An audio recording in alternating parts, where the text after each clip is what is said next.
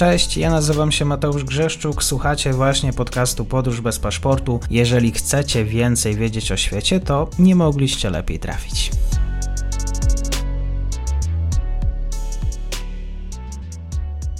Partnerem odcinka jest Oanda, TMS Brokers, dom maklerski obecny na rynku już od ponad 20 lat. W opisie odcinka znajdziecie link do aplikacji, której możecie otworzyć konto maklerskie i grać na giełdzie, a wcześniej potrenować na koncie demonstracyjnym. Jeżeli otworzycie konto za pośrednictwem tego linku, dostaniecie na start książkę o tematyce inwestycyjnej. Zapraszam, Mateusz. Dzień dobry Państwu, dzień dobry wszystkim słuchaczom. Mam wielką przyjemność po raz pierwszy gościć na kanale Bartłomieja Wypartowicza z redakcji Defense24, również raport wojenny na Twitterze. Dzień dobry, bardzo miło. Cześć Mateusz, dzień dobry Państwu. Niemcy dostarczyły do tej pory Ukrainie broń za prawie 2 miliardy euro i takie enigmatyczne słowa ambasadora Ukrainy, bo tutaj po rozmowie oczywiście ze swoimi niemieckimi odpowiednikami, słowa o tym, że Ukraina spodziewa się wkrótce kolejnych dostaw, ale nie, mo, nie wiadomo, jakie to dostawy. Pytanie, czy tutaj akurat ta wiodąca rola Niemiec w dostawach broni, tak przynajmniej Niemcy się e, chwalą, będzie, znajdzie jeszcze odzwierciedlenie w kolejnych dostawach sprzętu. Mam taką nadzieję. Często w mediach e, powtarzają się informacje o tym, że Niemcy mogłyby dać znacznie więcej. Ja zgadzam się z tym, bo Niemcy jednak nie mają granicy z państwem agresywnym czy z państwem toczącym wojnę. My jesteśmy w dużo gorszej sytuacji, tym bardziej w chwili obecnej, gdzie Niemcy starają się dywersyfikować źródła dostaw surowców energetycznych, mogłyby tą pomoc zwiększyć. Natomiast jak będzie w przyszłości, oczywiście się to okaże. Ostatnio pojawiła się ciekawa informacja, że właśnie niemiecki koncern Rheinmetall dostarczy dwa systemy obrony powietrznej bardzo krótkiego zasięgu. Dokładnie chodzi o system Skynex. I tutaj ciekawa sprawa, niemiecki właśnie Handelsblatt podał, że użytkownikiem będzie Ukraina. Natomiast dostawy są przewidziane dopiero na okolice 2024 roku, co nie ukrywajmy, jest trochę późno. Więc ta pomoc powinna być przyspieszona. Tutaj wielu, chociażby też Niemców, zwraca uwagę na to, że początkowe zachowania w, w stosunku do wysyłki ciężkiego sprzętu na Ukrainę przez stronę niemiecką e, no, były dosyć powolne i dosyć zachowawcze, zbyt zachowawcze. Natomiast ta sytuacja się zmieniła ze względu na pewne okoliczności, mm, więc mam nadzieję, że w przyszłości ta pomoc będzie większa, chociaż nie ukrywajmy, że ta pomoc i tak jest duża, może nie w stosunku procentu PKB, ale jednak tego sprzętu Niemcy dosyć dużo już Ukrainie przekazali. To w takim razie podsumujmy, co dotychczas przekazali Niemcy, żeby też i w komentarzach, żeby też słuchacze, którzy nas słuchają, mieli jasność, no i może przychylnym bardziej okiem patrzyli na naszego sąsiada pod kątem wsparcia Ukrainy. Przede wszystkim e, musimy tutaj pamiętać o przekazaniu armatochaubic Panzerhaubitz 2000, e, które z dosyć dobrym skutkiem były używane na Ukrainie. Natomiast problemem było ich zużycie, zużycie luf i późniejsze naprawy, które odbiły się e, w polskich mediach, chociażby tym, że Niemcy zarzucały Polsce, że nie chcą tych haubic e, naprawiać. Litwini w tym momencie te haubice będą naprawiać. Jeżeli chodzi o obronę powietrzną, to tutaj bardzo ważna pomoc ze strony Niemiec, bo dostarczony został system IRIS-T, a to jest bardzo dobry system o wielkim znaczeniu. Zasięg pocisków to jest jakieś 40 km.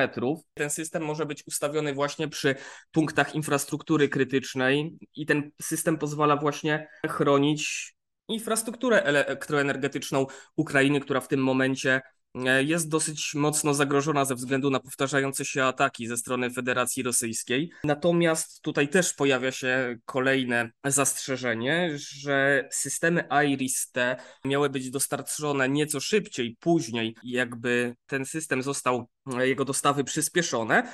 Natomiast ostatecznie to przyspieszenie wychodzi na to, że dało nam dostarczenie w, tej samej, e, w, tej, w tym samym czasie, w którym właśnie miało być dostarczone przed przesunięciem dostarczenia, więc jest to też ciekawa sytuacja.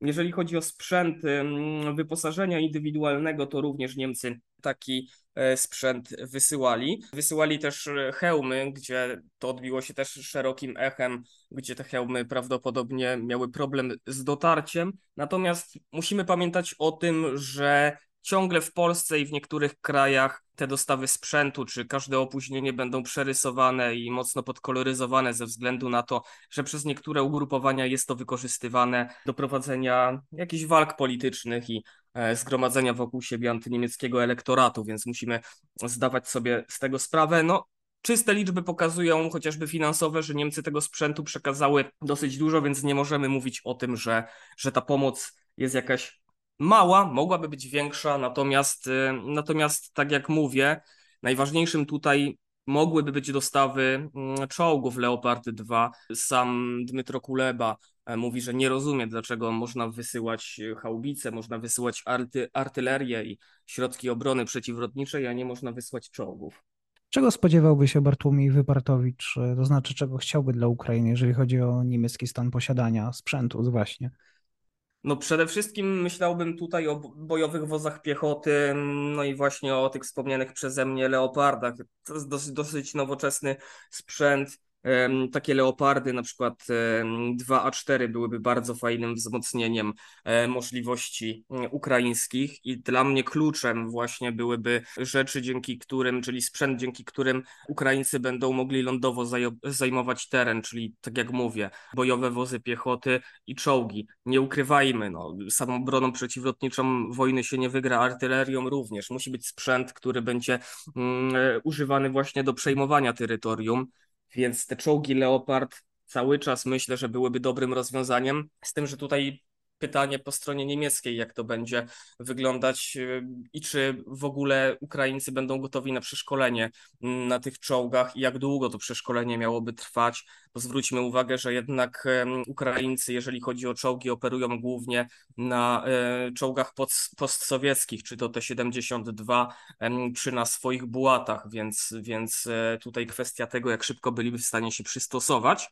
Wiemy o tym, że chociażby Grecy za przekazanie mm, swoich BWP dostali od Niemiec e, czołgi Leopard 2A4, więc dlaczego nie mogliby ich przekazać Ukrainie? Nie rozumiem tutaj raczej trzeba by było pytać władz niemieckich. Mhm, zdecydowanie trzeba byłoby pytać polityków. Myślę, że też dyskusja na temat tego, co mogliby przekazać e, Niemcy.